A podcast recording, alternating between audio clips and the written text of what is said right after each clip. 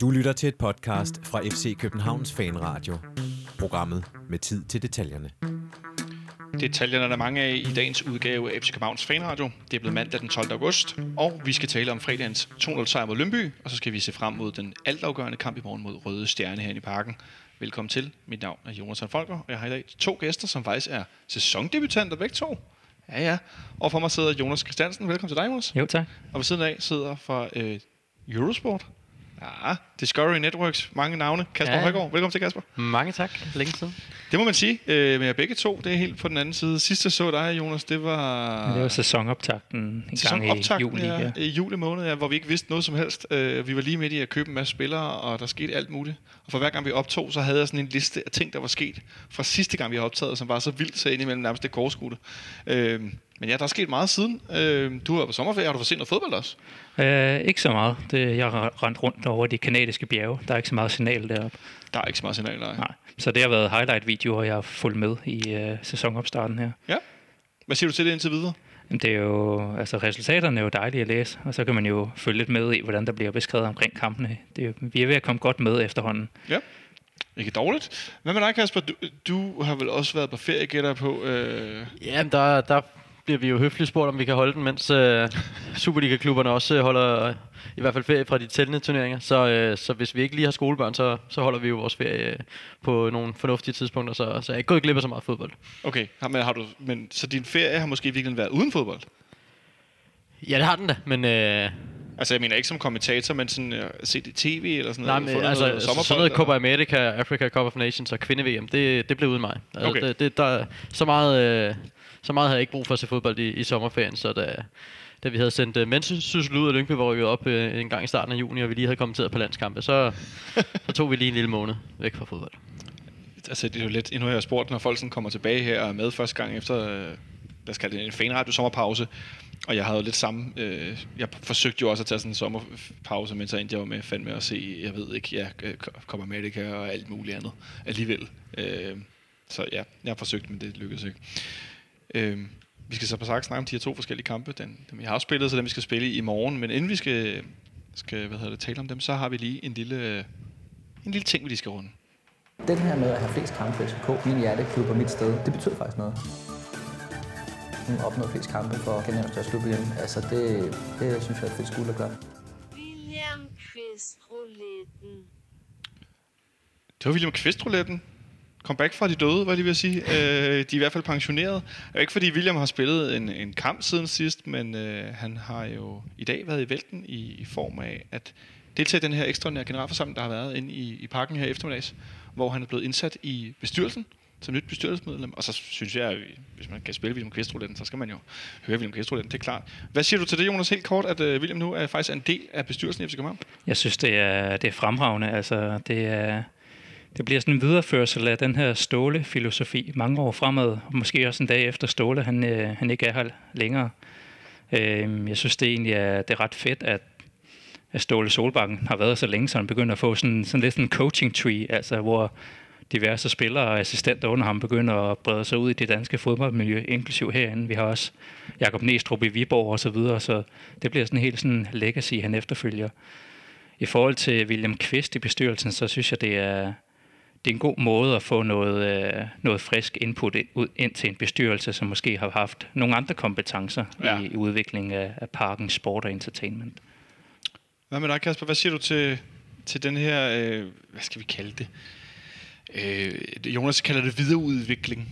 Jamen, det, det synes jeg er et meget godt ord. Øh, jeg synes, øh, altså det er jo ikke breaking news, vi vidste jo godt, at, at det ville ske det her, men, Ja. øh, men jeg, jeg kan godt øh, følge også, fordi at man ved, hvilken reflekteret fyr han er, og hvilken øh, uddannelse han trods alt også har, at, at der, han kan være et super godt link imellem øh, det, det forretningsmæssige og det, og det sportslige, og jeg tror, han, øh, han har masser af, af gode input i, i en bestyrelse. Jeg kan, ikke, øh, jeg kan ikke se, hvorfor det ikke skulle blive godt.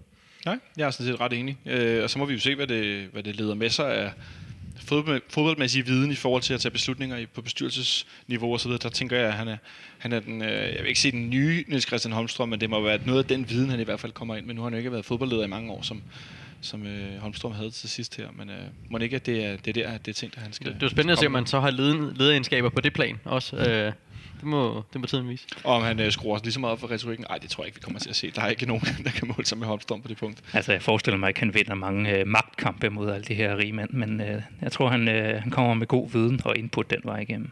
Ja, må det ikke have noget, noget ballast, tænker jeg. Øhm,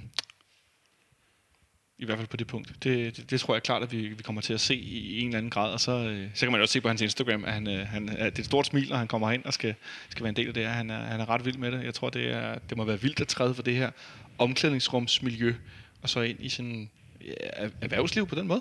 Ja, det er det. Det er jo øh, det jakkesæt, han træder ud i lige pludselig. Ja, øh, jeg vil sige, det, det må være... Det må virkelig være syret at komme for det her. øh, Det her Men det kan være, at det, det bliver, eller det kan føles glidende for ham. Altså, det, det er jo stadig den samme klub, at han, øh, han skal bekymre sig om. Øh, det, det tror jeg egentlig måske kan få skridtet til at føles øh, mindre. Ja, det er måske ikke helt forkert. Han, øh, han gav i hvert fald også udtryk for øh, forleden på en, en post, at øh, han var inde på et stadion, som han kendte meget godt. Så øh, han må føle sig hjemme, den kan William, og jeg synes, det er skønt, at han stadig er herinde. Nå, nok snak om det. Det må vi se i fremtiden, hvad det, hvad det kaster af sig. I fredags, allerede klokken 18, et lidt skidt tidspunkt, øh, spillede vi øh, herinde i parken mod, mod Lønby. En, øh, en kamp, som jeg havde set frem til, fordi vi jo i, i sidste midtuge øh, fik klaret den her 1-1 i, i Beograd i 30 graders varme sent om aftenen. Og så en ret tidlig kamp, hvor at der var en sød lytter, øh, eller medfan er det jo nærmere, jeg ved ikke, om han lytter til vores øh, plader, som havde været ude og se træning, og havde øh, ramt, nogle gange kan man se noget træning og se en startopstilling, og så viser den sig at være langt fra sand. Men han ramte den simpelthen lige pletten. Så det vi sad og snakker om her, det viser sig at være fuldstændig rigtigt. Øh, det var Pep Biel fra start fra første kamp blandt andet. Ja, Der var rigtig mange udskiftninger øh, i en periode, vi spiller. Rigtig mange kampe med, med kort tids mellemrum. Hvad, hvad siger du til, at man alligevel roterer så meget? Øhm, ja, ja det, det tænker jeg, det er rent klassisk. Øh, Det, vi ved, når vi har vores gode sæsoner, og det kan vi gøre. Det havde vi også i, øh, i 2016 blandt andet. Der fungerede det rigtig godt at udskifte rigtig meget. Det er lidt, øh, det er lidt specielt i den her sammenhæng, fordi vi har vi egentlig solgt fire profiler af fra startopstillingen, og der er to mere, der er skadet, og så ud fra den nye startopstilling skifter man så alligevel, hvad bliver det, fem mand.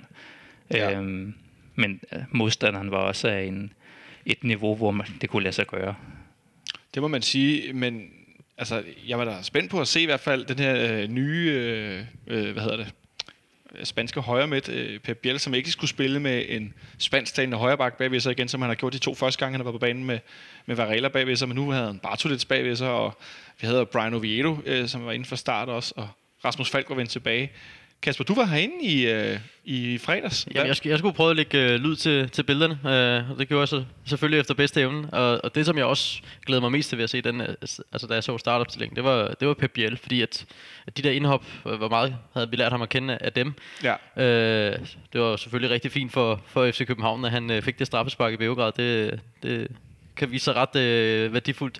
Men, men at se ham fra start, det, det var det, jeg glæder mig til. Og så, så synes jeg måske, det, det fusede lidt ud. Jeg synes ikke, at han øh, leverede en indsats, der... Øh, der er værd at skrive hjem om, men øh, han skal jo også øh, finde ind i spillet med sine holdkammerater. Det var, det var en uge efter, at han har skrevet kontrakt, at han så har sin øh, første kamp i startopstilling. Så, så så lang tid har han jo heller ikke haft. Der har været to kampe i mellemtiden, så jeg ved ikke, hvor mange træninger, der overhovedet har været på et, et øh, ordentligt intensivt niveau, hvor han har kunnet tage del i det. Så jeg synes, øh, synes også godt, man i hvert fald kan finde gode forklaringer på, hvorfor han ikke spillede en, en særlig øjenfaldende kamp. Nej, fordi for mange af dem har det vel bare været restitutionstræning stort set de sidste 14 dage, 3 uger, fordi vi spiller øh, tirsdag. Ja, så er der sprogbarrieren, så det har formentlig været nogle ret simple instruktioner, det her med, at han skal, han skal forsøge at trække ind i banen med sit venstre ben, og det forsøgte han også, men så står Lyngby samtidig den her 5-4-1 opstilling, så der var ikke rigtig plads til at komme derind alligevel, så blev han nødt til at spille den tilbage, de gange han egentlig kom i, i fine positioner. Han brænder en stor chance. Ja, han brænder en stor chance med at spille Lønby 5-4-1, eller spille de 3-5-2. Jeg er stadig lidt i tvivl. Altså, Eller 3-4-3 de, måske. spil, de spiller 3-4-3, men deres to øh, kanter røg jo ned, og så røg Da Silva og Forsgaard også ned, så det var 5-4-1, altså som de forsvarede sig i, og de stod Ja. tæt øh, eller lavt. Og dybt i stor del af første ja, halvleg. Altså, gør så, de. øh, alle mand, øh, hvad skal man sige, bag ved midtercirklen endda. Altså, det var, det var virkelig et dybstående lømpehold. Nu er det inde på Pep Biel, han brænder måske vores største chance i første halvleg. Ja, der kommer en øh, skrå aflevering tilbage fra venstre, jeg kan ikke huske, hvem det er, der, der lægger den, men øh, den, den får han jo bare ikke timet. Øh, Nej, det må man sige. Så, så det var en, det var en skævt, og, og jeg synes første halvleg fuset ret meget ud for FC Københavns vedkommende. Altså det, det endte med, at, at Lyngby faktisk fik rigtig godt fat i det. Altså Ørnskov kom til at ligne en, en general på banen, øh, og, og det, det, skal man jo ikke tillade. Øh, trods alt, øh, alt respekt for Martin Ørnskov, så er han ved at være oppe i årene og har, Ja. har været nede og runde første division nogle gange. Øh, så, så nu, øh, nu kan jeg godt forstå, at, øh, at Ståle Solbakken, både i løbet af første halvleg, men som vi også kunne forstå det i pausen, øh, havde skidt ret meget ud. Ja, fordi der var nogle afstemningsproblemer, både i det defensive, men også i det offensive spil. Nikolaj Thomsen og Rasmus Falk spillede sammen på midten, og det fungerede militært ikke. Nej, det var, det var fald. Han skulle hele vejen ned øh, blandt, øh, hvad hedder det, Papadionopoulos og, øh, og Nielsen og hente bolden ofte, øh, fordi det, bolden kom så tit derned. Jeg synes egentlig, vi starter okay. Altså, vi får trykket Lyngby langt tilbage i det første kvarters tid, og, og så lidt sådan en situation, hvor man ikke rigtig får scoret på sine chancer, og så begynder det, så står det stadigvæk 0-0, og så begynder, man kan se, Rasmus Fald, han, han bliver frustreret nogle gange hen omkring den halve time, øh, og begynder at skælde ud, fordi der er nogle kontramuligheder, der ikke lykkes, og så, så får man den der situation, hvor der er sådan lidt anspændthed øh, blandt individerne på banen. Men jeg kan ikke lade mig at tænke, i en kamp mod et hold, der står så dybt, det burde jo være perfekt for Rasmus Falk, som den her mellemrumspiller. Jeg ved godt, der ikke er så meget mellemrum at spille i, men at kunne vende hurtigt med bolden og så videre. Jamen, jeg- jeg synes bare ikke, hans vendinger lykkedes særlig godt i første halvleg. Da Han smed den faktisk væk nogle gange, hvor man tænkte, det er typisk øh, Rasmus Falk, det her. Det, det kan godt være, at... Øh jeg jeg skal ikke kunne forklare, hvorfor, men, men, men han spillede en god anden halvleg, indtil han blev taget ud. Så, så han, han har det jo bedre med, med en anden makker end, end Nikolaj Thomsen. Men jeg synes, Falk spillede en svag første halvleg. Det var også ham, der fik den største skideball af Ståle Solbakken. Jeg ved ikke, om I kunne fornemme det inden fra tilskuerpladserne, men uh, vi, Der findes video af det. Ja, øh, det, det kunne vi nemlig vise på, på tv, hvor altså, der, der blev råbt nogle ting på Norsk der. Øh, og det, det var jo så fordi, at Rasmus Falk ikke levede op til, til det ansvar, han, øh, han var blevet givet, for det var jo ham, der skulle helst diktere spillet, når, når Lyngby stod så dybt. Videoen gik lidt på, at uh, Anders Storskov, uh, formodentlig, hvis du mødte ham, uh, jeg tror det var en, en FCK-fan, der lagde det op på Twitter, hvis du mødte Anders Storskov i løbet af de kommende dage, skulle du ikke tale til hans, uh, hans hvordan var det, hans højre Venstre- øre, venstre øre, hans jeg. venstre øre, for der stod Ståle og råbte på tværs af Anders Storskov til Rasmus Falk uh, i en uh, 8-10-12 sekunder for fuld, uh, fuld panje. Der er også en situation, hvor Falk er helt hen med Ståle, altså hvor de står sammen, og hvor Ståle også skiller ud. Men hvor Falk egentlig ser sådan relativt upåvirket ud, og står og drikker lidt af dunken og sådan noget. Han, øh, han har nok prøvet at, at høre det før. ja, man skal nok heller ikke, jeg tænker, det er heller ikke det, man tager til genmæl, eller sådan. Det er Nej, nej, måske, øh, det er man skal ikke tage det hele så, så tungt. Nej, fordi jeg skulle sige, at han kan jo godt råbe nærmest lige meget, om det er godt eller dårligt. Øh, Så øh, jeg tænker også, det er noget, man skal glide lidt af på. Han spillede sammen med Nikolaj Thomsen, og så vidt jeg har kunnet tælle mig til indtil videre, eller sådan lige en, en ikke indtil videre, men sådan en, en kort opstilling, så er han blevet udskiftet fire gange med pausen efterhånden. Øh, I sidste sæson. Mm. Det ser ikke så godt ud for ham, synes jeg. Øh, jeg kan godt lide Nikolaj Thomsen, men, men det, det, det er som om, at når sådan en chance i, i fredags i startopstillingen, der tænker jeg jo, okay, der skal du gå ind, og så skal du give den alt, hvad du har, og du skal spille sikkert, men du skal også have selvfølgelig lidt chancer imellem i forhold til afleveringsspil og sådan noget, og du skal virkelig gå ind og, og forsøge at gribe en chance for at komme tættere på at spille. Men når jeg så ser sådan en første halvleg, så tænker jeg, okay, det er nærmest som om, du ikke engang har lyst til at gribe den chance. Eller er det for hårdt sat op? Ah, det, det er jo Nikolaj Thomsens historie i FC København. Han får aldrig nogensinde lov til at få flow i. Enten så spiller han ikke godt nok, eller så bliver han skadet. Så han, han får øh, den her halvleg en, en gang hver, hver tredje kamp. Og jeg tror, han kunne sikkert være en fantastisk spiller, hvis han fik lov til at spille hver eneste gang. Øh, men han har selv ikke øh, bevist det, når han så har fået chancen. Og det er den her lidt akavede øh, opstilling med to øh, uddannede kantspillere på central midt. Så Ja. ja. jeg tror, han bliver lidt forvirret over, hvem tager sikker-rollen i den der konstellation. Det var der heller ikke nogen, der helt klart gjorde i det første halvleg. Øh, Og det var også det, som øh, Ståle Solbakken savnede i første halvleg, at, at der var noget fysik derinde, der fik bremset de her Lyngby øh, modangreb, for det, det, det fik hverken Falk eller, eller Thomsen gjort, hvis vi lige skal holde fast i Thomsen. Selvfølgelig har han lyst øh, til at til at, øh, at yde en indsats og, og til at vinde kampen og, og til at spille godt. Øh, han- men den her kamp, det var jo netop her, han skulle spille 90 minutter og vise, at hver gang der er en blød kamp mellem noget europæisk, så kan I i hvert fald regne med mig. Så, så, så er det ikke min skyld, at, at, øh, at vi ikke får tre point. Altså, og, og det fik han jo på ingen måde bevist. Altså, jeg tror ikke, det var Ståles tanke, at jeg sikkert skulle spille ret mange minutter i den her kamp, men det bliver han nødt til for at være sikker på at få tre point. Så, så Thomsen dumpede jo, og, og, og det... Øh, det er jo lidt det bekymrende for ham, og så, så er spørgsmålet, jeg ved, Det ikke, det, jeg hvor, jeg ved ikke, hvor længe der er til, til Modrasja er tilbage, eller om, og, hvordan øh, øh, situationen bliver overvejet, men hvis, hvis man ikke kan stole på Nikolaj Thomsen i en hjemmekamp mod Lyngby, altså hvornår kan man så i Superligaen? Og det, det, det tror jeg, de overvejelser, som, øh, som de også gør sig nu i FC København, øh, det tænker jeg, de bliver nødt til. Jeg har også svært ved ikke lidt at tænke, at hvis andre havde været klar mod Dresser for eksempel, så havde han måske allerede været på vej videre, eller været endnu længere væk fra startopstillingen, eller han bliver jo lige om lidt meget presset, presset af, af nogle af de her unge spillere, der kommer bagfra. Øh, Dakim blandt andet, som jo også er midtbanespiller, ikke? så jeg tænker også, at det, er- jeg vil ikke føle mig for sikker, hvis jeg var ham i hvert fald. Nej, så har han været beskyttet af indtil videre, at øh, han har været den spiller i truppen, der allerbedst har kunne replikere det, Rasmus Falk gør på midtbanen. Men nu har man så købt Stage, og man har købt Modrasja, så der begynder også at komme nogen, der kan tro den position som den næste led, hvis Falk skulle blive skadet eller solgt, eller hvad det skulle være. Ja. Så en, en første halvleg, som ikke var sådan øh, super prangende for, øh, for FC Københavns side. Hvad, hvad var det for et, et, et lømpehold, øh, du så, øh, Kasper?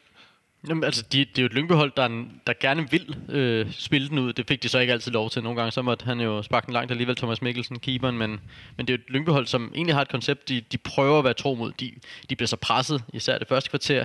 Men ellers et lyngbehold, som er gode på omstillinger, men, men også øh, kan med bolden og gerne vil med bolden. Ja. Men så er det også et lyngbehold, som har en... Jeg, jeg synes, det er en tung... øh, Det kan godt være, de stærke, men en tung central midtbane. Og, og det var det, der... Jeg synes, der var det, det værste set med FC København-briller, at Jesper Christiansen og Ørnskov fik, fik overtaget i, i løbet af første halvleg.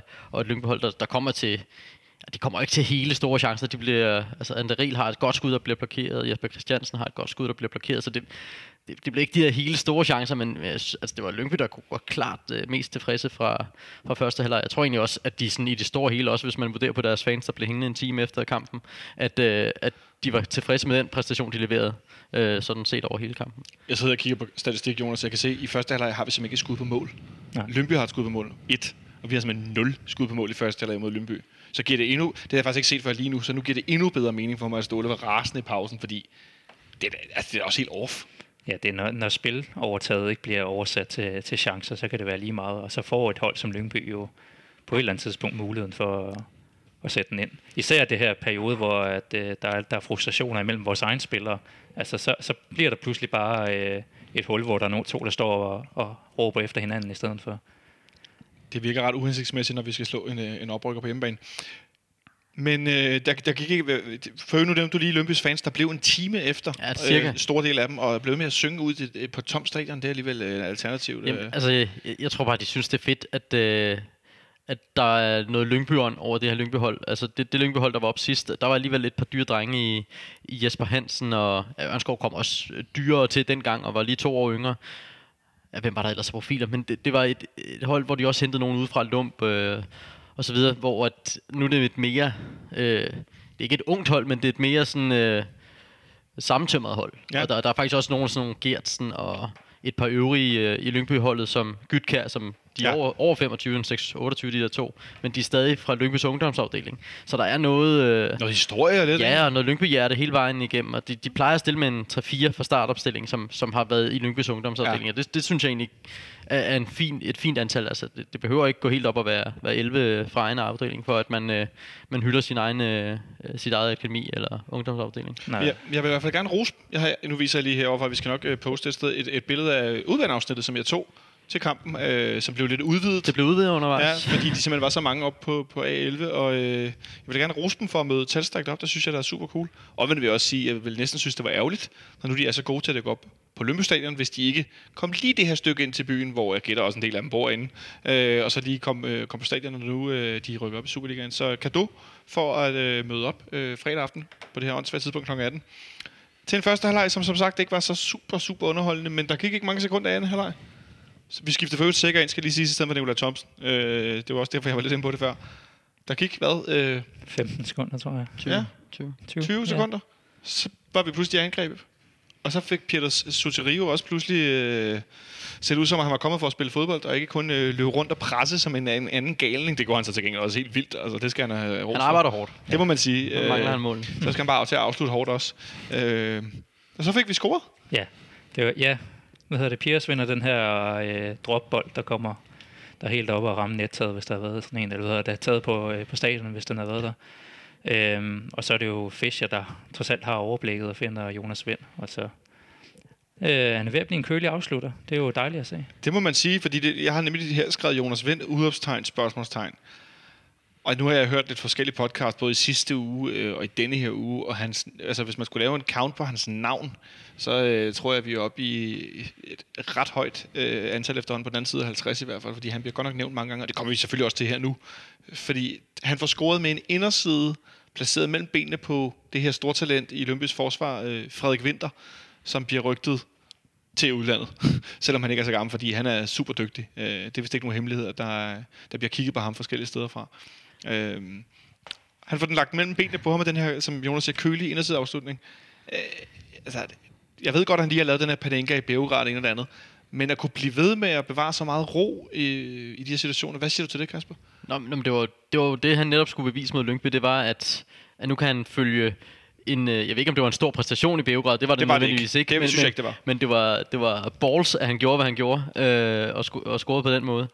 Og alt den hype, der så var omkring ham øh, efter det, så er det, så er det jo også stærkt at vise øh, sine færdigheder øh, frem øh, i næstkommende kamp. Og især på en dag, hvor en døj ikke er med, så, så ansvaret ligger i højere grad på ham for at få lavet målene, end, end det ville gøre, hvis en døj var med, eller hvis Fischer var i topform. Øh, så, så jeg synes, at det, det siger rigtig meget om ham, og det siger også meget om at han nu har lavet fem mål. Øh, hvor han i hele sidste sæson, der var en skade i en to-tre måneder i starten, men øh, der lavede han seks, så, så han har jo lagt noget på. Han har, han er kommet lidt øh, tættere på målet, øh, synes jeg også, øh, Ståle har nævnt, at sådan, han skal komme lidt mere ind der, hvor det gør ondt, og det tror jeg, øh, mål 2 var et eksempel på, at komme lidt tættere på, i stedet for at stå og vente ude på kanten af feltet. Så jeg, jeg synes, at han har lagt på, og jeg synes, det, det, var, det viste igen, at han, han løftede sig, når der var øh, behov for det. Ståle øh, er inde på det, som Kasper nævner, og siger også i, i den forbindelse, at han skal tættere på en døj, for der falder så meget ned øh, til ham. Nu er en døj så ikke engang med. Han var ikke engang mm. i truppen. Han sad på tribunen, så vi på simpelthen et klip. Og andre sad rundt om ham og klappede. Jeg tror, det, jeg, måske endda ved 1-0 eller 2-0 målet en døj, han lignede en, som lige havde fået en elregning, han ikke gad at betale. Han så helt indifferent. Meget upåvirket. Helt øh, fuldstændig upåvirket. Jeg synes, det var ret sjovt. Øhm, men så med Pieters som en noget anden type angrebsmarker, så er han alligevel, som Kasper er inde på, så meget, altså han har stor present i, i feltet, selvom jeg hader det udtryk, men han er meget til stede mm. derinde, hvor det gør ondt. Ja, og det, det er jo det, vi har snakket om i et halvt års tid, og det, det er egentlig bare det eneste, han mangler at lægge på, fordi han har, han har siden han kom frem der i, i midten af sidste sæson, jo været den her gode opspilstation, der har skubbet Fischer tilbage ud på kanten, fordi han har kunnet så meget i opspillet, og så han bare manglet at komme med ind i feltet også. Det gør han så nu, øh, og har scoret fem mål i fem kampe og en, en assist oveni, og den her Panenka i Europa, og han er ved at have det her... Øh, den her stime, som Robert Skov havde hele øh, sidste efterår, ikke? Altså, hvor alting bare kører, og det er både de, de dårlige og de, de gode kampe, at øh, han får dem lagt ind.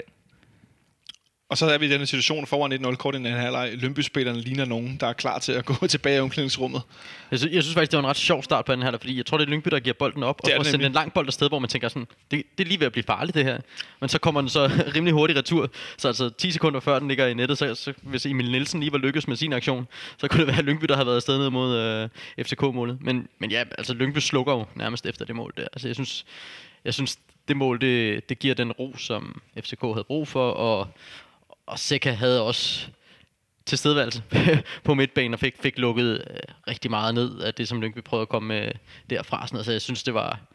Fra 1-0-målet var det øh, Cruz. Ja, og så er der en, en periode efterfølgende, hvor vi er tæt på at score til 2-0 også, hvor Pieters meget på den her e- energi, for nærmest trampede sig igennem centralt øh, efter et fint opspil. Og skal vel også score. Ja, nu skal jeg lige genkalde situationen, men det er rigtigt, det bliver lidt klumpspilagtigt. Det, er der en til, der kommer til en mulighed efter Det ham? er der Falk og, Ja, Falk Falk og også. Piers. Ja. Ja. Sådan i fællesskab ja. nærmest øh, får sådan damptrumlet sig vejen ind, og så får Pieters til sidst skubbet den lige forbi mål, var halvdelen af parken. Ja, hvor det så appellerer de også for sig, eller for Haynes, ikke? Ja, jeg, jeg tror, ved den ikke rigtigt. Men i på hvert fald noget, Ja. noget rod øh, i, i store dele af kampen for den, øh, den kære Kryptiot, som jo forsøgte sig ihærdigt at, at komme til at, at få scoret et mål. Øh, og så ender vi i en situation, øh, nu snakker vi lige kort om Pep Biel, som skulle have scoret i første halvleg. En lidt rodet indsats indimellem, øh, så får han alligevel lavet nogle ting, hvor, hvor øh, ham, der står lige bag mig på nede og se, fik sagt, ham der, han er god vinder med bolden. Efter 5 minutter eller 7 minutter, altså man kan se, at han har noget...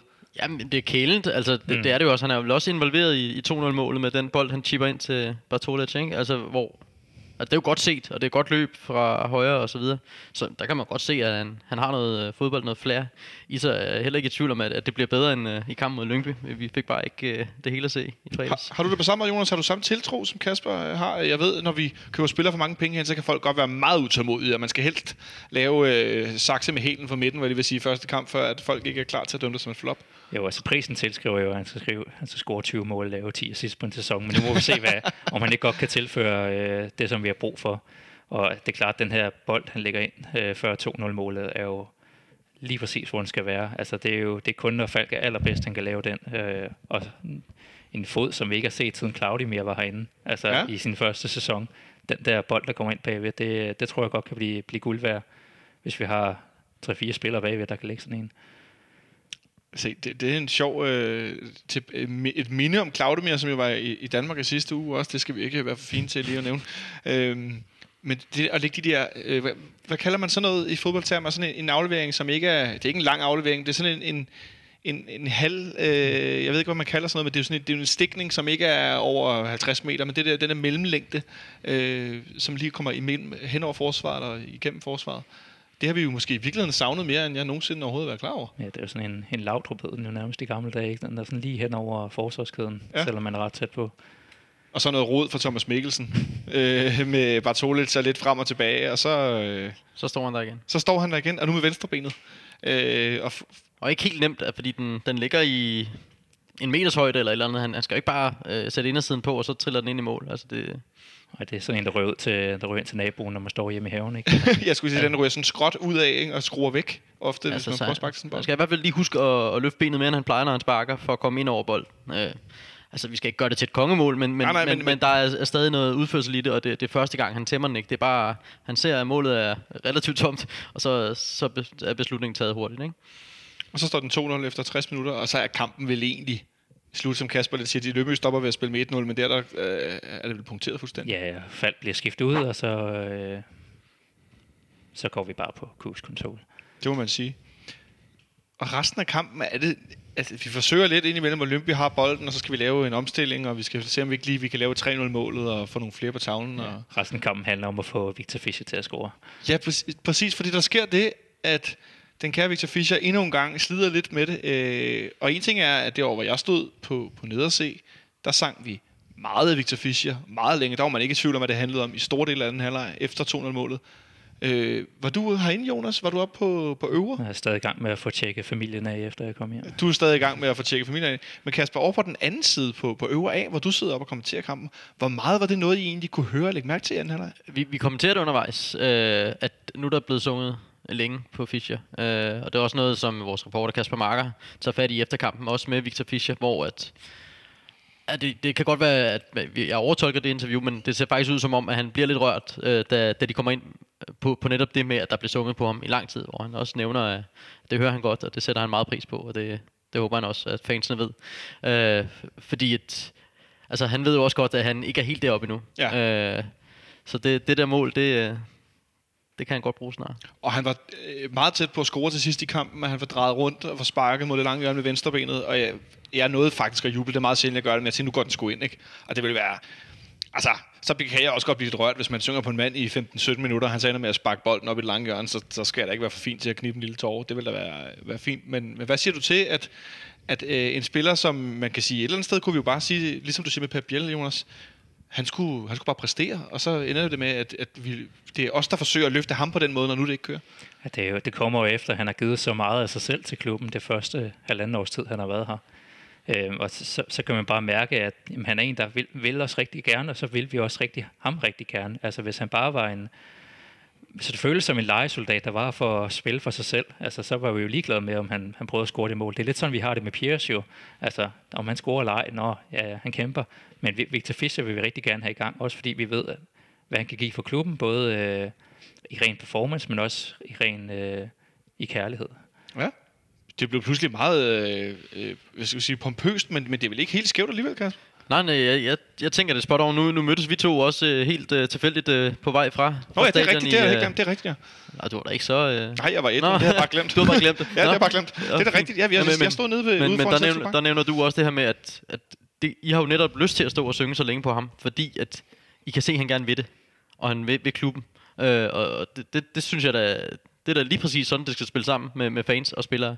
Så, så jeg synes, øh, det er spot on, øh, som Jonas siger det. Jeg husker ikke, at vi har sunget så længe af en, af en spiller siden øh, vi havde den her vinterkamp, hvor det var, undskyld mig, røvsygt, og så sang vi til Thomas Delaney i stort set hele anden halvleg, hvor det også bullede op og ned i, i volumen. Det var også ret sjovt, øh, at han lå og grinede lidt inde på midtbanen og var sådan fuldstændig overlegen på Superliga-niveau. Og, øh, det, det, det, det, er jo lidt en anden situation. Det var jo bare sådan en, vi ved godt, du er, du er videre hyldest, men vi bliver nødt til at hylde dig alligevel. Ikke? Øh, men jeg håber, det, det løfter den kære Victor, fordi at, øh, som, som du siger, Kasper, han, han vil det så gerne. Øh, så, så vi må se, om ikke at det snart, øh, det snart lader sig gøre. En kamp, som ender med at være en, en dag på kontoret, hvad skal vi kalde det? Ja, automatpilot. Transportkamp, kan vi kalde det det? Øh, en, Du bad mig at sætte et par ord på. Ja, det er en- det, i hvert fald lidt af de ord, jeg vil sætte på, en, på en, kamp. se- en 6-7 øh, ændringer i startopstillingen. Øh, blandt andet på målmandsposten, Mhm. hvor vi havde Kalle Jonsson ind øh, for start øh, og- og få Superliga-debut. Og så var der en, øh, en, en kære medfan og øh, lytter, Mathias, som øh, lavede en afstemning på Twitter, som vi bad øh, folk om at hjælpe os med at, at stemme i, hvem folk helst så på målmandsposten. Og vi endte med 376 stemmer, med en 55-45 til, ikke til, men hvad skal man sige, at, I favør. ja, lidt under 400, som mener, at, øh, at Grydebus skal være første keeper. Det er vel også det, der giver mest mening i forhold til, at han har været i den danske liga. Han kom før Kalle Jonsson og vundet det gyldne bur to år i træk. Eller hvad? Er det for nemt at sige det sådan? Ja, det er lidt fornemt at sige det sådan, men, men i og med, at Kalle Jonsson først kom til sådan ret øh, øh, abrupt, eller hvad man siger, sådan, øh, først der var Jonen røg, og jeg ved, noget, jeg ved ikke, om sæsonen var noget i gang. Det var den. Det var den, ja. Så, så, øh, så det er ikke så, så unaturligt, at øh, Grydebus er første valg. Men jeg synes faktisk, det giver en meget god indikation, det der 55-45, at, at det er måske sådan, kampen ligger lige nu Ja. i, i Grydebus favør, fordi at, at meritterne er fine for Jonsson. Han var en fremragende målmand, da han var i Superligaen i Randers. Der vandt han også det gyldne bur. Og så har han spillet fast to sæsoner i, i Liga 1 for Gangan, tror jeg, man udtaler det sådan cirka. Lars Jakobsen har prøvet at lære mig det. Det, det er der hen af i hvert fald. Gøngang. Gøngang. Ja, Gøngang. Øh, og så, så bliver han først sat af omkring januar øh, i den sæson, hvor de så også øh, rykker ned. Øh, så han har spillet to og en halv sæson fast i Liga 1 op til den her sæson.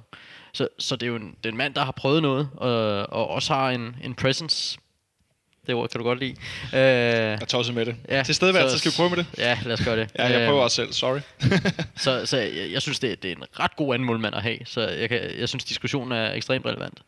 Hvad siger du til det, Jonas? Jamen, jeg, øh, nu har jeg ikke set så mange af kampene i, det, i fuld længde indtil videre, men jeg føler mig personligt mere øh, sikker med Jonsson i målet, end jeg, jeg har gjort med Grydebust indtil videre. Hvad har du savnet hos Grydebus, du fik så? Jamen, det, jeg tror, der er en situation i første halvleg, hvor der er et hjørnespark, hvor Vinter igen hætter den på tværs af feltet, og, og Jonsen kommer op og sådan, ja, er oppe og hænge i et par sekunder og nubber ned. Øh, det er jeg ikke sikker på, at Grydebust havde kommet op til den. Jeg tror bare, vi har set et par af de her mål, hvor den er sådan, glædet lidt akavet hen over Grydebust, lidt sprællende arme.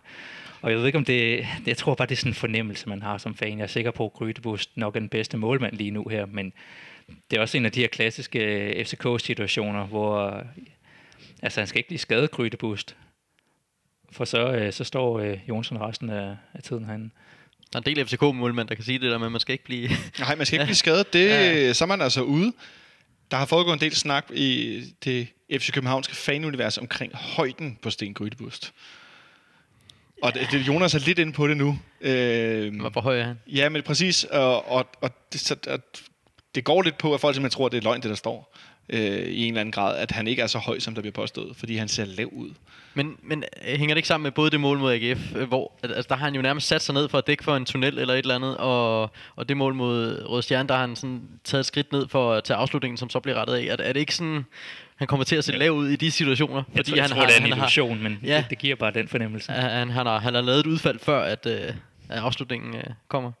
Du tror ikke på, at han, han er lavere end det, der bliver... Nej, det, det, jeg ved ikke, hvad der står i passet, men, øh, men, men jeg synes ikke, hans højde taler imod ham som, som keeper. Det, det, det har jeg egentlig aldrig haft øh, opfattelsen af. Altså, men, men jeg tror egentlig, at Kalle Jonsson er mere en, en komplet målmand, men så har Grydebus bare de her vanvittige reflekser, som, altså, hvor han kan redde nogle bolde, hvor man tænker, den er der ingen målmand, der redder. Fordi det er jo ret... I, I det jo- prøvede det selv øh, Ja, sidste år. ja, med falsk hovedstød i Odense, ikke?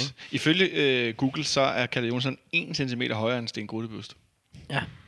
Og at det har jeg jo selv, altså selvom jeg synes, den her diskussion er åndssvag, så har jeg selv svært ved at tro på det. Jeg har simpelthen svært ved at tro på det. Det kan jeg godt afsløre. Så må I få FC Københavns øh, tv-afdeling til at måle dem op mod hinanden. Ja, jeg ved ikke, om de er vilde med at gøre det. Det er ligesom det her man, ikke, man, man, man, man må ikke måle en målmands hænder. Eller hvordan er det? Man må ikke måle størrelsen på hænderne. Det kan også bringe uheld eller noget overtro eller et eller andet. Nej, det var ikke Øh, men jeg vil bare sige helt kort, min egen teori er, at jeg tror, at Grydebus har en lille smule kort arm.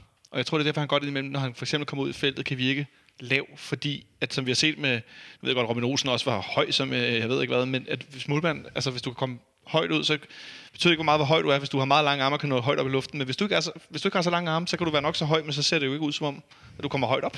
Øh, så, altså, så øh, jeg ved, de lytter med. Mål hans arme og giver sådan en højde et eller andet, så vi kan få afskrevet de her øh, myter og historier. Eller få ham til at redde et lop øh, på video eller et eller andet, så der ikke er mere, så der ikke er mere fis. Nå, det er også lige meget. Jeg synes, det er super, super stærkt, at vi øh, har... Ikke, ikke at det er stærkt, men Stefan Andersen, som er langtidsskadet.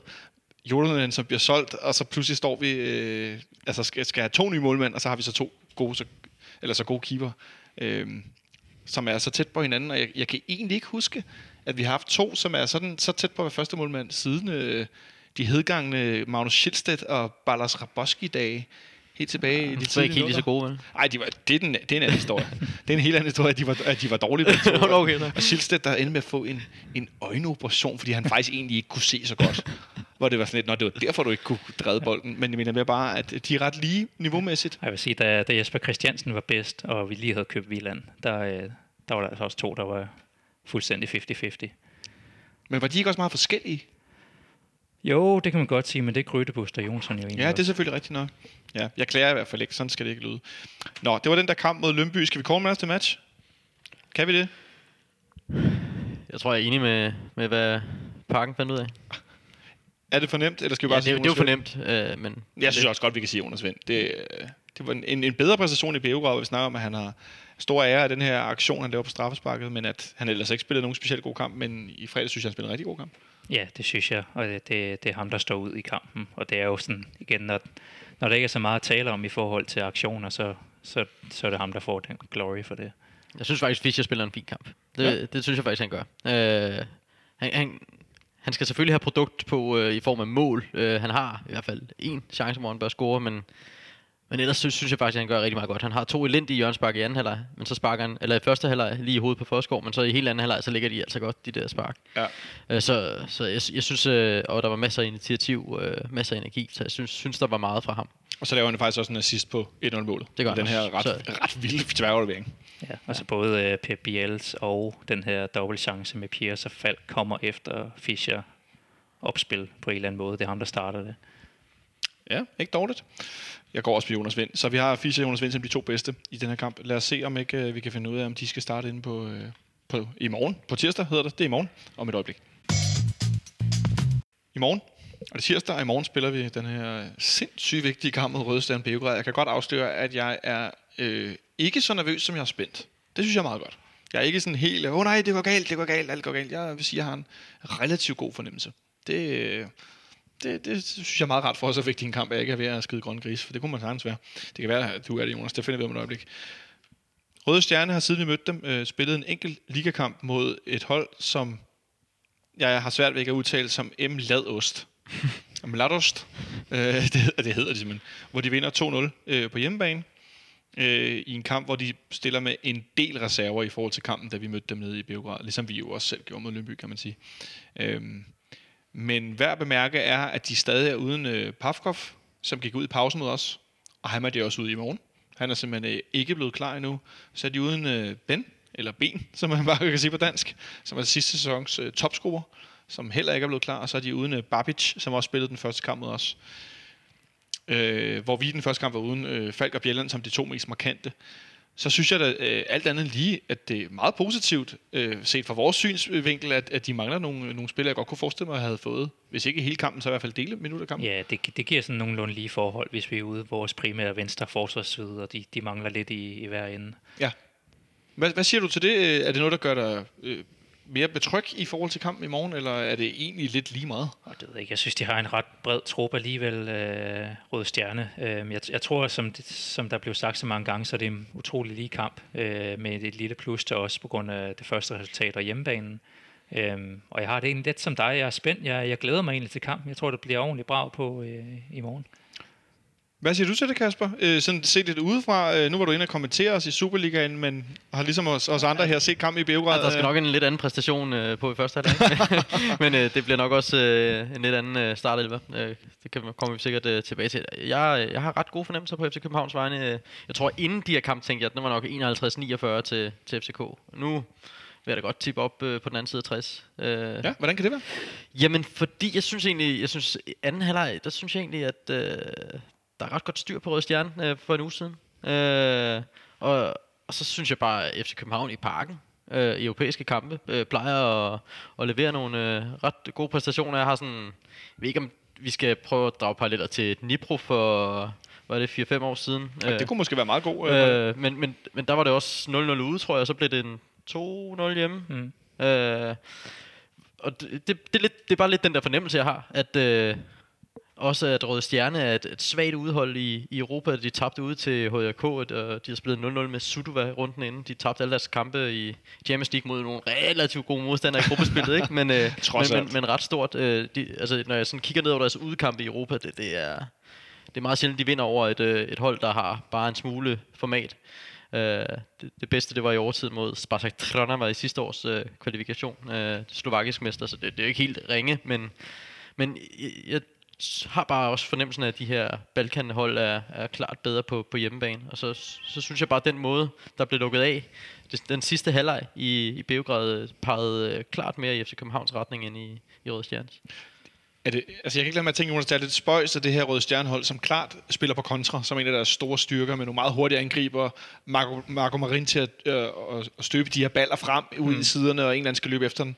At de egentlig ikke er bedre på udbanen til at, at kunne stå stærkt defensivt, og så øh, score på kontra, det, øh, fordi det var sådan noget, hvor jeg kunne tænke i en naturkamp, uh, det kunne godt gå ind og blive rigtig farligt. Og det kan det sikkert også, og det gør det nok også, men jeg kan ikke lade mig alligevel at tænke, Nå, men hvis de ikke er så gode på udbanen, så er det måske heller ikke noget, de er så gode til. Ja, det, det, det, man skal passe lidt på ikke at komme ud i sådan nogle stereotyper for, for en anden del af Europa, øh, men de, øh, de virker som nogen, der bliver drevet meget frem af deres hjemmepublikum, og det kan man jo selvfølgelig også godt forstå. Altså det, Bevares. så er det der, der, dem, der er heltene, og dem, der er i fokus, og dem, som scorer det afgørende mål. Ikke? Altså det, det er lidt sværere at sætte sig op til det, når, når, når fansen er imod en, og det kan være det... Nu er det så ikke så, så sent på sæsonen, så det er ikke fordi, det er koldt herinde eller noget som helst, men øhm, jeg er lidt spændt på, hvordan kampen kommer til at udforme sig, Ja. og hvordan vi skal gribe den an, fordi det, det umiddelbare vil jo være bare at forsøge at spille til 0 og, øh, og kontrollere det, men jeg ved ikke, om det er den bedste måde at angribe det på, at bare skulle sætte sig ned og så lade dem spille powerplay rundt om. Det ved jeg ikke, om vi kan. Nej, jeg skulle sige, Kasper, er, er det nuværende FC København-hold overhovedet i stand til at kunne stille sig ned på hjemmebane? Mod, medmindre vi møder altså sådan Eu- Europas top.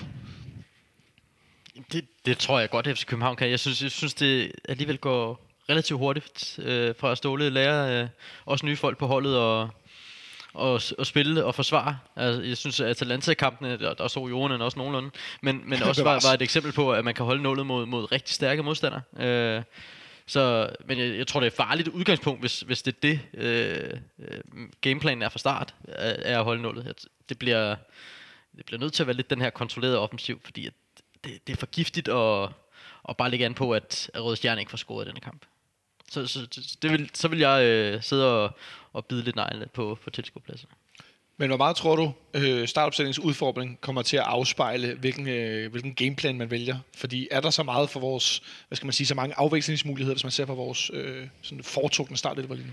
Nej, jeg tror gerne, øh, jeg tror gerne Ståle vil holde øh, vores, øh, vores foretrukne startopstilling inden, og så lade dem, der bliver øh, også som spiller sig ind til øh, efteråret i Europa øh, via de her kampe, uanset om det så bliver Europa League eller Champions League, så er det det hold, som, som kan gøre det.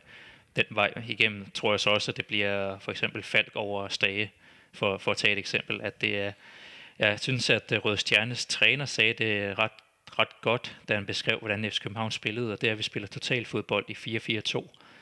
Øhm, og det tror jeg egentlig også, det er det, som vi kommer til at gøre. Men alligevel, jeg hører øh, forskellige folk rundt omkring, og nu begynder der at være sådan lidt, er Jens Dage ved at øh, overhale Rasmus Falk lidt, og jeg, jeg må indrømme, jeg bliver sådan lidt forbløffet, når jeg læser det og hører det, fordi for mig er Rasmus Falk klart den foretrukne ved siden af sikker.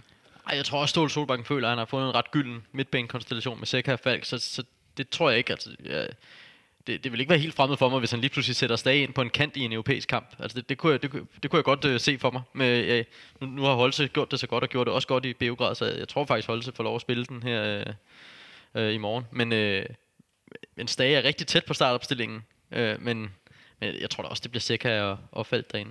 Men hvis jeg lige må knytte en kommentar til den her kamp i Beograd. Jeg synes bare, da jeg stussede over, hvem det var, FC København startede med ind i den kamp, og prøvede at sådan tænke et halvt år tilbage på de spillere, der var inde.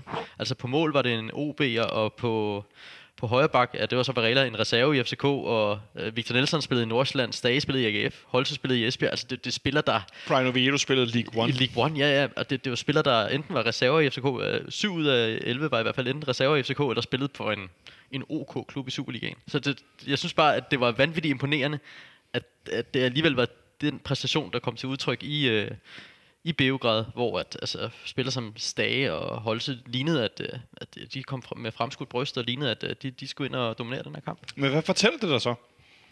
Jamen, det fortæller, at der er en god mentalitet på holdet, øh, og at, øh, og at øh, scoutingen til synligheden har været, været fornuftig, fordi det er jo ikke altid, at øh, man bare kan tage en spiller fra ens egen liga, og så, så kan de tage steppet op. Og det, det synes jeg bare, at Nelson og Stage har gjort, og, og Holse har fået maksimalt ud af at være fastmand og profil i Esbjerg. Så, så det, på den måde øh, er jeg indtil videre imponeret af, af vinduet.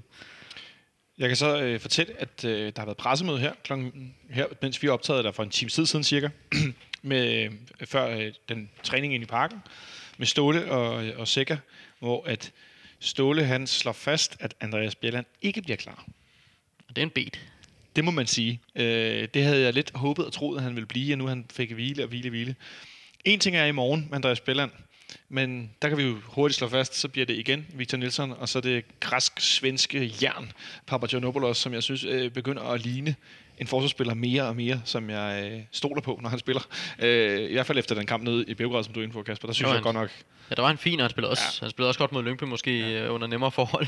Men, men det er jo også en spiller, der sådan, altså, kom øh, fra en god sæson i, i Sverige, var inde omkring det svenske landshold, Østersund spillede i Europa League, gik videre derfra, og sådan noget, så han har jo præsteret øh, på, på det niveau, der også kræves i FC København. Så, så hvis han får et, et flow, så, så er det jo ikke fordi, det er en, en skidt spiller. Det, det er bare det, det der er med Bjelland, det er jo, at han gør alle omkring sig øh, nogle procenter bedre. Og det, det er jeg ikke sikker på, at Pavianopoulos gør. Og hvad med det offensive spil, uden Andreas Bjellands afleveringer? Hvor meget skal jeg være øh, ærgerlig eller nervøs for det, Jonas? Det tror jeg ikke, du skal være så nervøs for. Hvis vi har resten rundt om, øh, så, øh, så skal det nok gå. Altså det er klart, det giver en god diagonal en gang imellem, men øh, jeg synes, at Papagiannopoulos er sagtens skal lægge bolden fint op imellem øh, linjerne, når, det også, når, når han tør stole på det. Det er klart, at i starten, der skulle lige vente sig til, at han ikke skulle rate hele vejen op igennem banen, før han afleverede, men nu ved han også godt, hvordan der skal, der skal spilles der. Og så hvis vi ser en lille smule frem, og nu tager jeg lige, for alle dem, der er bange for Jinx, så øh, beklager jeg meget. Men lad os nu sige, at vi, vi lykkes med at gå videre med Røde Stjerne. Og Andreas Billand, han fortsætter med at være skadet, ikke skadet, lidt op og ned. Øh, vi går ind i et, og hvis vi nu går videre med Røde Stjerne, så er vi øh, sikret i minimum Europa League. Kan du så se at skulle spille det her efterår med øh, Papagiannopoulos, Victor Nielsen, og så måske øh, Andreas Bjelland, som er klar nogle gange, og så kan Jens Dage spille den lidt, og Jakob Hov. Jakob Hov, og så skulle Nikolaj Bøjlesen være klar, så kunne han også spille den lidt, men tror du, det er sandsynligt med alligevel 14 dage tilbage af transfervinduet, at vi så ikke går ud og henter en? Jeg synes også, det man hører lidt på vandrørene, det er jo, at øh, lige så snart vi har fået unlocked de her Europa-millioner, hvor store de så end bliver, så kigger vi også på en defensiv erstatning mere. Kan du forstå det, Kasper? Ja, ja Øh, det, det, det, det kan jeg godt forstå. Det synes jeg, det synes jeg også, at man skal. Det, det er for uholdbart. Uh, Bjelland har dels en skadeshistorik. Nu ved jeg godt, han spillede rimelig fint med kampe i sidste sæson faktisk, men nu, nu ser det bare lidt, uh, lidt skidt ud, og det, det kan man ikke lægge an på, også når Bøjlesen er, er væk i lang tid med den historik, han også har med skader. Så, så, er det, så er det for snævert at ligge an på, på Victor Nelson og, og Papagiannopoulos. Så, så enten øh, lege en stærk, eller køb en stærk, og så sælge Papagiannopoulos til, til vinter, når Bøjlesen er ved at være klar. Så, øh, så der skal en forstærkning til hen over efteråret. Jeg kan godt høre, at vi er enige alle tre. Men lad os se øh, i hvert fald, hvad der sker på den front. Tilbage til kampen i morgen. Nu er vi inde på målmandsposten, før jeg forventer klart, at Stine Gudibus, han starter inden efter øh, at have spillet i Beograd også. Øh, og vi må forvente, gætter jeg på, at vores... Det eneste, jeg er faktisk er i tvivl om, det er, hvem der skal spille vensterbak. Nu har Oviedo spillet øh, to træk fra start, og han så noget shaky ud med Lønby i nogle situationer, for lavet et åndssvagt gult kort med albuen ind i hovedet på en Lønby-spiller. Ja, det var, det var alt for aggressivt. det, det så helt mærkeligt. Jeg ved ikke, om det er sådan noget, det er sådan noget Championship League One, han har fået med ind, men det så helt mærkeligt ud. Øh, Ja. hvad, hvad, hvad siger I til det? Hvem, hvem øh, kommer Per Bengtsson ind igen, eller er han i virkeligheden ikke bare blevet overhalet? Ja, jeg synes ikke, han er blevet overhalet, men jeg tror stadig, at Ståle han forsøger at få Oviedo ind øh, som den primære vensterbak i, øh, i efteråret. Det, det er også min fornemmelse, at, at Ståle Solbakken gerne vil have Oviedo til at blive den bedste, men det, det kan godt være, at han ikke nødvendigvis er det lige nu. Øh, så jeg, jeg er også, det er den position, jeg er usikker på i morgen. Så hvad ender vi ude i? Fordi vi, jeg tænker, at resten af forsvaret giver sig selv, at Varela han er klart øh, førstevalg på højre bakken. Så siger Bengtsson spiller. Ja, Nu har Oviedo startet to i træk. Jeg siger Oviedo. ja men det er, og det er ikke fordi, det er sådan et, øh, så skal vi pege fingre den, der tog fejl. Altså, men jeg synes, det er ret interessant, at vi, vi er Jamen, i en der, der er kamp om det på den position. Det er der også på højre bak, selvom Varela nok øh, har, har lidt mere forspring, end, end vi sidder her og vurderer, Oviedo har. Men, øh, men der, der er kamp om nogle, nogle pladser der. Startopstillingen giver ikke sig selv på samme måde, som, som den gjorde i sidste sæson, hvor man øh, i foråret vidste, hvis FC København stillede med det stærkeste 11, så var det dem her. Nej, fordi hvor, hvor på højre bakken er jeg ret sikker på, at Varela, som har, ser bedre og bedre ud, og virkelig har noget, noget power og noget coolness, at hvem skal så spille den her højre midt? Det kan jeg også sagtens være i tvivl om. Nu så vi Per Biel spille den med, med skiftende held i, øh, i fredags. Men er han klar til at starte ind i sådan en vigtig kamp? Nej, det er den, jeg er mest i tvivl om. Altså, som jeg kan også sagtens se det her scenarie, som Kasper stillede op før, hvor det er stat, der lige pludselig skal være inde og give lidt mere kontrolleret øh, power derovre. Øh, så vi stiller os sådan den der Bordeaux-opstilling, øh, som vi havde sidste efterår. Ja, det har jeg fået sagt alt for mange gange. Jeg har fået lidt kritik for at blive ved med at tale om det der Bordeaux-kamp. Undskyld. Øh, forestiller mig, at han spiller Holse, for at sige et eller andet. Ja.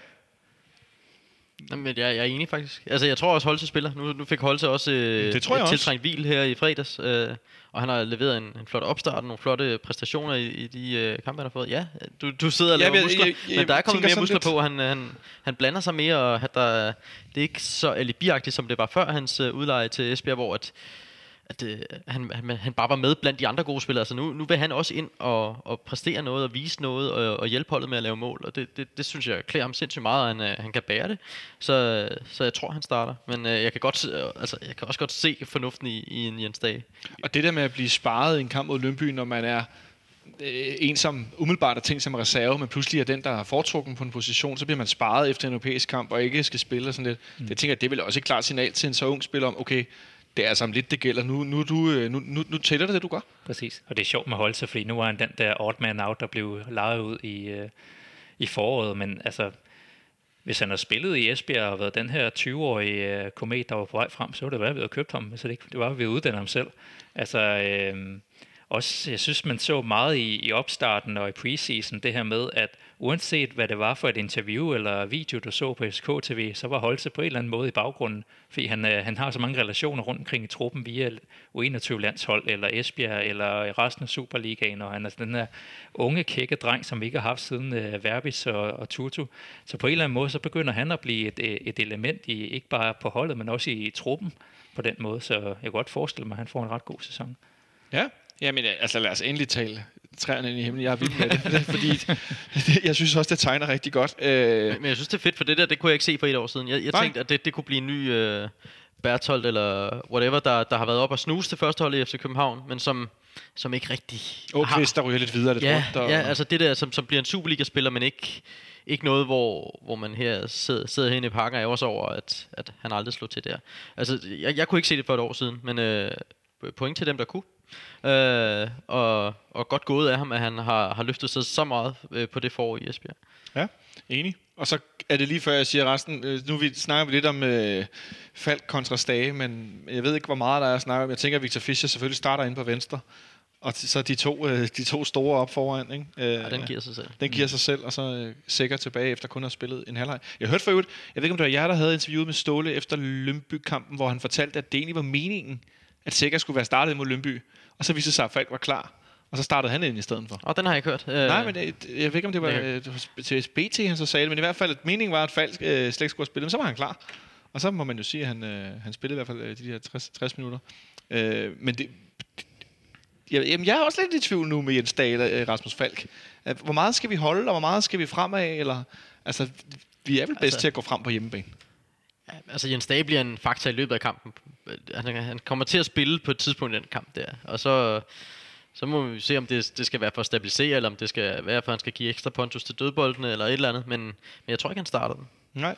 Hvad, hvad, hvordan vil du gerne se udtrykket, Jonas? øh, at vi er at vi har god kontrol på bolden, og der, og der faldt bedst. Altså der, der afleder han også, altså kan godt være, at Stage er bedre til at gå, gå ind i en takling, men, men fald, han kan fordele bolden så godt, og, skal, og der var situationer i første halvleg nede i, hvad hedder det, i Beograd, hvor at, altså Stage det sted blev spillet rundt om FCK-holdet, altså Ja. fordi han ikke vidste, altså han kom ikke hurtigt nok i de rigtige positioner, Nej. og der giver fald trods alt noget mere i, i, vores, i vores kontrollerede offensiv. Kontrolleret offensiv, det er altså også et moderne fodboldudtryk, skulle jeg sige. Det der med, jeg angriber langsomt. Jeg angriber, men der, der er styr på... ja, præcis. På, på restforsvaret. Ja, på restforsvaret, og så blev det meget fa- fa- fagtermisk. Øh, Det skal vi nok springe over. Så en, en startopstilling, der nogenlunde øh, ikke helt giver sig selv. Der er nogle enkelte positioner, der er lidt tvivl omkring. Vi bliver Ståle har det med at tage røven på os nogle gange med de der startopstillinger. Nu må vi se, hvad det bliver til i, i morgen. Øh, en kamp, hvor... Et, øh, skal du have ind, Kasper, bare som fodboldtilskuer? Jeg skal ind og se den, ja. Det skal du, ja. Ja, det er... Når der er sådan nogle kampe, så, så kigger jeg ind. Ja, det kan jeg sgu godt forstå. Jeg gætter, hvor du også skal have ind, Jonas. Ja. Ja, det kan jeg godt forstå. Jeg bor lige om hjørnet. ja. Det er rigtigt, du bor lige herovre. Hvad hedder det? Og det skal vi. Øh, jeg skal sjovt nok også. Jeg gætter, og Kasper, der sidder ved siden af mig, tekniker, han nikker også meget eller, langsomt herovre. Ja. Øh, sammen med, øh, jeg spurgte i tidligere dag i klubben, hvor mange billetter der var solgt. Og så fortalte de, at der er solgt øh, omkring 1900 billetter til Røde Stjerne. Øh, hvilket er noget mere end det sidste tal, jeg har hørt, øh, for at sige det på en pæn måde. kommer vi til at høre. Dem kommer vi til at høre, det er jeg ikke et sekund i tvivl om. Men det er 1900 billetter ud af samlet øh, øh næsten 29.000 billetter, inklusiv sæsonkort, som er udstedt, solgt, hvad det nu hedder. Øh, og det er i mig væk en chat, øh, skulle jeg helt sige. Og der er stadig øh, billetter i, i salg, men det er sådan, at der er nogle sikkerhedsforanstaltninger, fordi at Røde Stjerne har nogle fans, som er øh, til den, er den ildre karakter, så det, man kan ikke købe billetter til de, øh, hvad skal man sige, til øvre C, som også er udsolgt, hvis jeg ikke så meget fejl, øh, og så videre. Jeg bliver sindssygt glad for at høre de her tal, for altså, jeg ved ikke, hvor mange år vi skal tilbage, men jeg synes bare, jeg kan huske en gang, for eksempel mod de der kamp mod Leverkusen eller sådan noget, der, hvor der var omkring 18-20.000 tilskuere eller sådan noget, hvor det var lidt som om, at IFC København-fans var blevet lidt forvent med de her Champions League-gruppespil, og sådan, ah, nu kommer de der bare, vi gider ikke en kvalifikationskamp. Nej. Nu er vi altså i tredje kvalifikationsrunde. Det er ikke engang øh, døren til Champions League, det er døren til døren til... Døren til døren. og, og der kommer 30.000. Altså det, det, og, det, og det er jo ikke... Nu skal fordi- de lige komme først, skal det siges. Ja, ja, jeg, men, jeg, jeg, jeg, så, jeg så plejer lad os sige, der kommer 1000 fra. 28.000. Ja. Men, øh, altså, og det mod Røde Stjerne, som jo ikke... Altså, det, kan, det kan da godt være, at de har været i en europæisk finale engang, men, men det er jo ikke noget, der vinder genklang her i, i Danmark på, på den måde. Så jeg synes, det, det er vanvittigt flot uh, tal, det der. Og, og, det, og det glæder mig, at man også kan sætte pris på den slags europæiske kampe, og det ikke behøver at være Champions League-gruppespil. Og en stor del af det hænger jo sammen med det kæmpe store arbejde, som de, øh, hvad hedder det, Sektion 12 har lavet sammen med, med fanklubben og med, med, med FC København. Så der er udsolgt på både øvre og nede og B. Øh, fuldstændig. Der er simpelthen ikke flere billetter.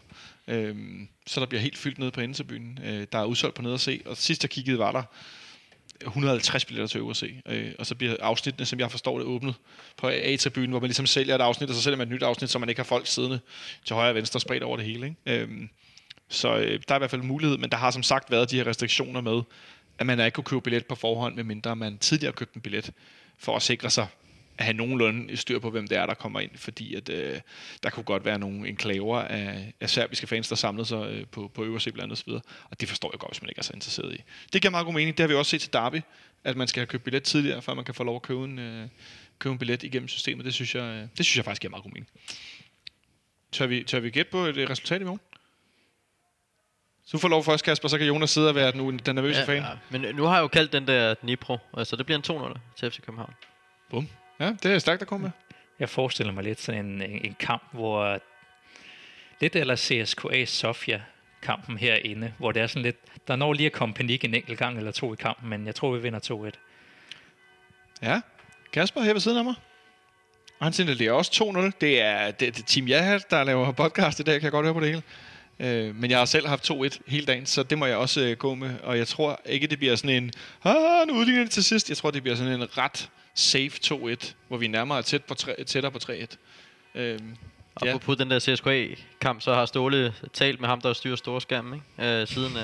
jeg, jeg, jeg tror, at øh, de kan afvikle deroppe. De har, øh, Okay, de har der styr på. fundet ud af det med, med langsom gengivelser med, med mål, der er offside til FC København og så videre. det virker som om, der kommer styr på det efterhånden.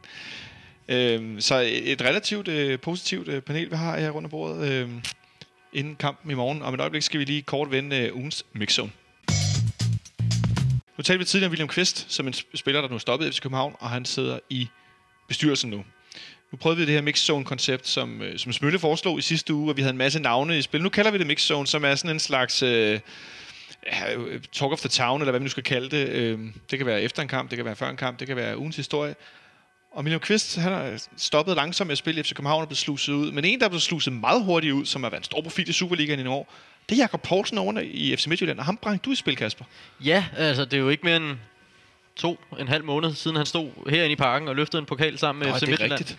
Øh, og har været fastmand for FC Midtjylland hele, hele sæsonen. Øh, han forlængede sin kontrakt i februar, så den gik øh, den her sæson med. Øh, og, og så er der så er der blevet holdt nogle møder i den sportslige ledelse i Midtjylland hen over sommeren, hvor at, at der bare er blevet lavet et clean cut. Øh, fordi at, at man har kunne se, hvem de har stillet med på den centrale midtbane i løbet af sæsonen, at der, der, han, han skulle bare ikke starte ind. Altså, det har været sådan Han er, han er jo ude. Ja, og, og så skulle han til synligheden heller ikke starte inden her mod, mod Horsens øh, efter en europæisk øh, opgave. Og så, og så er det, de har, har fundet ud af, eller han har sagt, okay, øh, der, der er ikke noget at komme efter her for mig. Ej, hvad, hvad, hvad pokker foregår? og jeg føler, at jeg har mere fodbold i mig. Og så, og så er det jo, at, øh, at ham og klubben er enige om, at han, skal, han må godt lede efter en anden klub. Og så er det jo lidt øh, s- interessant, fordi i pressemeddelelsen fra Midtjylland, der siger Svend Graversen, at Jakob Poulsen øh, skal finde en dansk eller en udlandsklub, og så kan man så efterfølgende læse i Ekstrabladet, at han må ikke komme til en dansk klub. Så det kan godt være, at de melder den lidt blødt ud fra Midtjylland, og så har Ekstrabladet lige banket øh, lidt mere på, på vandrørene og fundet ud af, hvad, hvad aftalen egentlig er. Det, det, det ved vi jo ikke, det må vi jo lade, lade stå hen i det uvisse. Men jeg synes, det er en interessant historie, fordi at en så vigtig spiller, øh, så kontant, ja det anfører, øh, så kontant øh, bliver øh, vraget. Og jeg er med på, at han er oppe i årene. Og, men jeg, jeg synes godt, at Midtjylland kunne have haft gavn af ham i nogle af de kampe, de har spillet den her sæson allerede. Og at, at de måske bare stille og roligt kunne have sluset ham ud, og allerede nu sagt, Jakob, det er din sidste kontrakt. Øh, men der, der har man valgt at, at gøre det på en anden måde. Hvordan ville du have haft det, Jonas, hvis øh, William Kvist i sidste sæson havde været anfører, startet inden stort set hele sæsonen, havde været fast straffesparkskytte, havde været mand med flest assist på hjørnespark og frispark, jeg ved ikke hvad, og så fra den ene dag til den anden var blevet, ja undskyld mig, værftet ud på bænken, og nærmest, altså der mangler den her klare øh, forklaring med en træner eller en sportsdirektør, der går ud og siger, Jakob Poulsen sidder på, på bænken, fordi sådan her.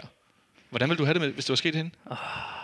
Det er virkelig ikke elegant. Altså det, det, det mest grælde eksempel i nyere historie, det er jo Iker Casillas i Real Madrid, ikke? tak altså, som kaffen. bare fra den ene dag til den anden blev viftet ud, uden det nærmest et, øh, et farvel. Øhm, Jakob Poulsen har jo ikke på den måde, ikke på den måde en Midtjylland-dreng, men han har trods alt defineret den her periode, hvor de blomstrede op som Danmarks skal vi sige, anden bedste klub. Øhm, Lad os det. Det synes jeg, vi skal. Øhm, og jeg tror, at sammenligningen med William Kvist er lidt sjov, fordi at, øh, jeg tror, de stod i meget samme situation. Altså William Kvist er også blevet spurgt, om ikke af klubben, men så er journalister, hvad skal du til at finde noget nyt? Altså da han begyndte at komme på bænken og ikke blev øh, spillet ind. Men der havde han jo sin personlighed med, at han, vil, han er FC København-dreng, og han, ja. Vil, han vil gerne det her, selvom han ikke spiller så meget, som han gerne selv vil. Hvor Jakob Poulsen mere er, altså, kan man jo høre i hans interview, er decideret utilfreds. Ja. Altså, han- er sur over, at han har været fedt for fight det hele preseason, og så bliver han ikke spillet. Øh, og så er der garanteret noget kommunikation, der ikke har været helt heldig mellem ham og Svend Graversen og, og Kenneth Andersen. Det, det, altså, det, det, jeg forstår det stadigvæk ikke. Jeg, jeg Altså, synes, det er jeg, mærkværdigt. Jeg, jeg, jeg, jeg synes også, at, at kottet er, er mærkeligt, at det bliver lavet så, så hårdt. Altså, han spillede ikke super godt i foråret. Midtjylland havde jo et, et dårligt forår, det kan I jo så, så glæde jer over. Øh, men de var ikke ret gode i foråret, Midtjylland, og han begynder måske også at se langsommere ud. Men, men som jeg også var inde på i, i dag, eller tidligere, at han har jo stadig noget at byde ind med, og det er også derfor, det undrer mig, at man har behov for at lave kottet, men det er måske også en, øh, en cheftræner, der, der nu øh, har første sæson øh, fra start, som skal, skal markere sig, fordi han er jo heller ikke en type, der er så udfarende, Kenneth Andersen, og som man, man fornemmer på, hans, på sine interviews er en, en stor personlighed og sådan noget. Så det kan jo godt være, at det har været vigtigt for ham at, at, at lave en, en, en stor øh, ting, som, som giver lidt genlyd. Jeg kan ikke lade være med at tænke, når de nu siger det der med, at, at, at han må ikke skifte til en dansk klub, kan de overhovedet bestemme det? Altså, må man overhovedet det sådan rent... Øh, Nå, men de har jo på kontrakt til 2020, og så kan de jo selv bestemme, hvilke tilbud de siger ja til. det, det, kan de selvfølgelig godt, men, men jeg kan ikke lade mig at tænke sådan, at hvis nu der kom nogen med nogen... Altså, så, kan de selvfølgelig bare sige nej, men øh, det, ja, jeg kan ikke lade mig at tænke, jeg synes stadig, det lød lidt underligt. Øh, Altså, de, de styrer jo beløbet. Så længe han er på kontrakt, så kan han rende rundt som Rafael van der Vaart, så længe han vil. Altså, det, de ejer rettighederne til ham. så tungt tror Men jeg, hvis de, hvis de ender med at rive kontrakten i stykker, så kan han jo gøre, hvad der passer ham. Øhm, jeg, jeg, jeg tænker, at det er det kan være to ting. Enten så kommer den helt helt oppefra, altså Svend Graversen eller bestyrelsen, der tænker i, okay, nu skal vi, øh, nu skal vi leve af transfers, øh, Europa klipper, måske sælger vi ikke Unuactus så meget, som vi gerne vil, så nu skal vi have de, de fremtidens centrale midtbanespillere ind og blive mere værd. Det tror jeg lidt for meget sølv, jeg siger. Det, det, jeg tænker mest, det er, det er Kenneth Andersen, der er en lidt ung træner, der måske håndterer den her lidt, lidt uheldigt ved at se, okay, jamen, nogle andre spillere har været bedre i preseason, som han selv siger, øh, og så er det dem, der får lov til at starte, og så er det ham, der prøver at sætte sig igennem. Og så bliver den her lidt for offentlig øh, i forhold til, hvad man gerne vil. Men når jeg ser Midtjylland spille hjemme mod Rangers, og de bliver, undskyld mig, kørt ud på røv af albuer, da den står 3-0. Jeg ved godt, de kommer tilbage i kampen, men jeg kan ikke lade være med at tænke, okay, der vil jeg sætte mine rutinerede centrale midtbanespillere ind, for Ja, men- træde på bolden, fordi at skabe lidt ro. Ja, men, men det er jo også i en situation som det, at det bliver et statement.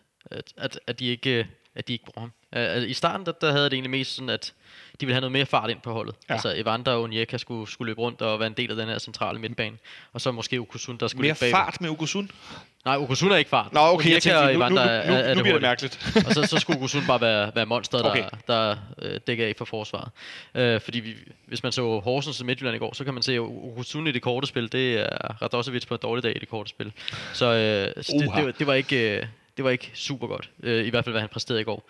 Men, men så, så har de jo også, efter Spav er blevet klar for sin skade, så er de begyndt at køre Spav lidt ind igen, og så, så, så misforstår jeg lidt det her generationsskifte, som jeg troede, de var i gang med. Så, så jeg, jeg, er, jeg er oprigtig nysgerrig på, hvordan den her Midtjylland midtbane så kommer til at se ud fra nu af, eller om de måske skal købe en, en dygtig øh, holding midfielder lige for at gå tilbage i noget engelsk. Men omvendt, så har de en kæmpe stor trup, og det ligner, Europa er slut for dem også, så det virker mærkeligt, hvis, hvis de skulle gå ud og handle flere spillere. Altså, den eneste grund til, at jeg synes, det er interessant at tale om, er, at Midtjylland er vores nærmeste konkurrent. De har også startet Superligaen ud med, med maxpoint. Godt nok lidt, lidt anderledes præstationer, men maxpoint er maxpoint. Men de har en kæmpe stor trup. De har rigtig mange spillere. Men jeg er da, øh, er der nærmest, øh, Jonas, jeg er da nærmest glad for, at de vil skille sig af med Jakob Poulsen, og så ender med en, en gruppe ret uprøvede midtbanespillere ud over Tim Spav, som er den rutinerede, så resten af dem er sådan relativt urutineret. Ja, jeg tænker, at det sagtens kan forstyrre deres sæson, fordi de netop prøver at sætte ham i stilling til, at han også kan få en ansættelse i, i klubben bagefter, ligesom med Bak Bak, og som vi selv har set herinde med så mange spillere. Øh, men at, at, at han simpelthen er væk fra den ene dag til den anden, som sådan en kulturbærer og, og, og leder i, i hele klubben, det, er- det er da kun godt for konkurrenterne, inklusive os selv. Ja, det må man sige. Helt kort til sidst. Hvor tror vi, han ender hen, Kasper? Altså hvis han må ende et sted i Danmark, så, så kunne jeg godt se uh, Glenn fortsætte sin uh, midtjyske oprustning i Sønderjylland. Uh, men ellers, uh, ellers tror jeg, han skal på et eventyr til USA eller Australien eller sådan noget. Jeg, jeg så på Twitter, der var flere, der forsøgte at være ham. Simon Skov Jacobsen fra Silkeborg fik tweetet, at øh, Ja. han måtte godt komme til det rigtige Midtjylland. Og jeg så også, at Thomas Warberg, som jo er stor sønderjyske fan, ko- stand-up-komiker, fik skrevet, at Glenn, nu har jeg gjort forarbejdet, han, er, han vil gerne komme herned. Altså jeg tror, hvis han skifter til en dansk klub, skal det være en dansk klub, der kan, kan spille med omkring top 6. Altså jeg tror ikke, han vil gå ned og spille for at Silkeborg måske skal undgå nedrykning. Altså det, det, det kan jeg ikke se for mig. Nej. Hvad med AGF? Godt bud. Ja, det kunne det sagtens være. Altså, jeg kan godt forestille mig, at han blev bare skibet afsted til et eller andet eksotisk område, men jeg er ikke klar over, hvor, om han har børn i skolealderen, eller noget af den stil, som jo også begynder i at spille lidt ind i den barn. alder. Jeg har set noget på, jeg prøver at sådan Ja. ja. se for mig, det der, han holder et barn på armen, eller nogen, der jubler. Ja. De er ikke så store. Jeg tror ikke, de er i skole nu. Hvad med sådan noget MLS? Kunne ikke han det? Jo, det er bestemt. Ja, altså præcis. USA eller Australien, synes, tror jeg, er, er, er de bedste bud. Også øh, hvis vi skal øh, tage Ekstrabladets historie for gode varer med, at han, han ikke skal skifte dansk. Ja. Nå, spændende at se, hvad der sker. Øh, Jeg synes i hvert fald, det er markant, når en, en, en så vigtig spiller for en, en konkurrent bliver lusket ud af bagdøren på den måde. Det, er- det, ja, jeg, jeg, jeg er stadig lidt fundet over det, det må jeg indrømme. Jeg havde nok holdt på ham, så længe jeg overhovedet kunne, i hvert fald i en, en eller anden funktion i klubben. Men øh, nå, vi må se, hvad der sker. Det tror jeg var, var dagens ord, medmindre I har andet, I vil tilknytte øh, kamp i morgen eller noget. Nej, der bliver rystet solidt på hovedet over på den anden side af bordet. Så vil jeg bare sige øh, tak, fordi I kom forbi. Det var en fornøjelse. Det var det. Rigtig god kamp til, til dig, morgen, Kasper. Tak. Ja, jeg sidder bare og hygger mig med en øl i hånden eller noget. Ja, præcis. Og tak til dig, Jonas, også, Jo, fordi tak. du Det var, det var sjovt. Vi ses igen på torsdag, Ja. sammen med Sebastian Stanbury, hvor vi forhåbentlig skal tale om, at vi nu er gået videre i Europa osv. Og, og tak til dig, Kasper Henriksen, fordi du drejede på knapperne. God kamp til jer derude, der lyttede med. Øh, hvis I når at høre det her inden kampen, øh, og hvis I hører det efter kampen, så håber jeg, at vi ikke lyder alt for åndssvage og har talt os alt for meget op. Ha' det godt så længe. Vi lyttes ved på torsdag.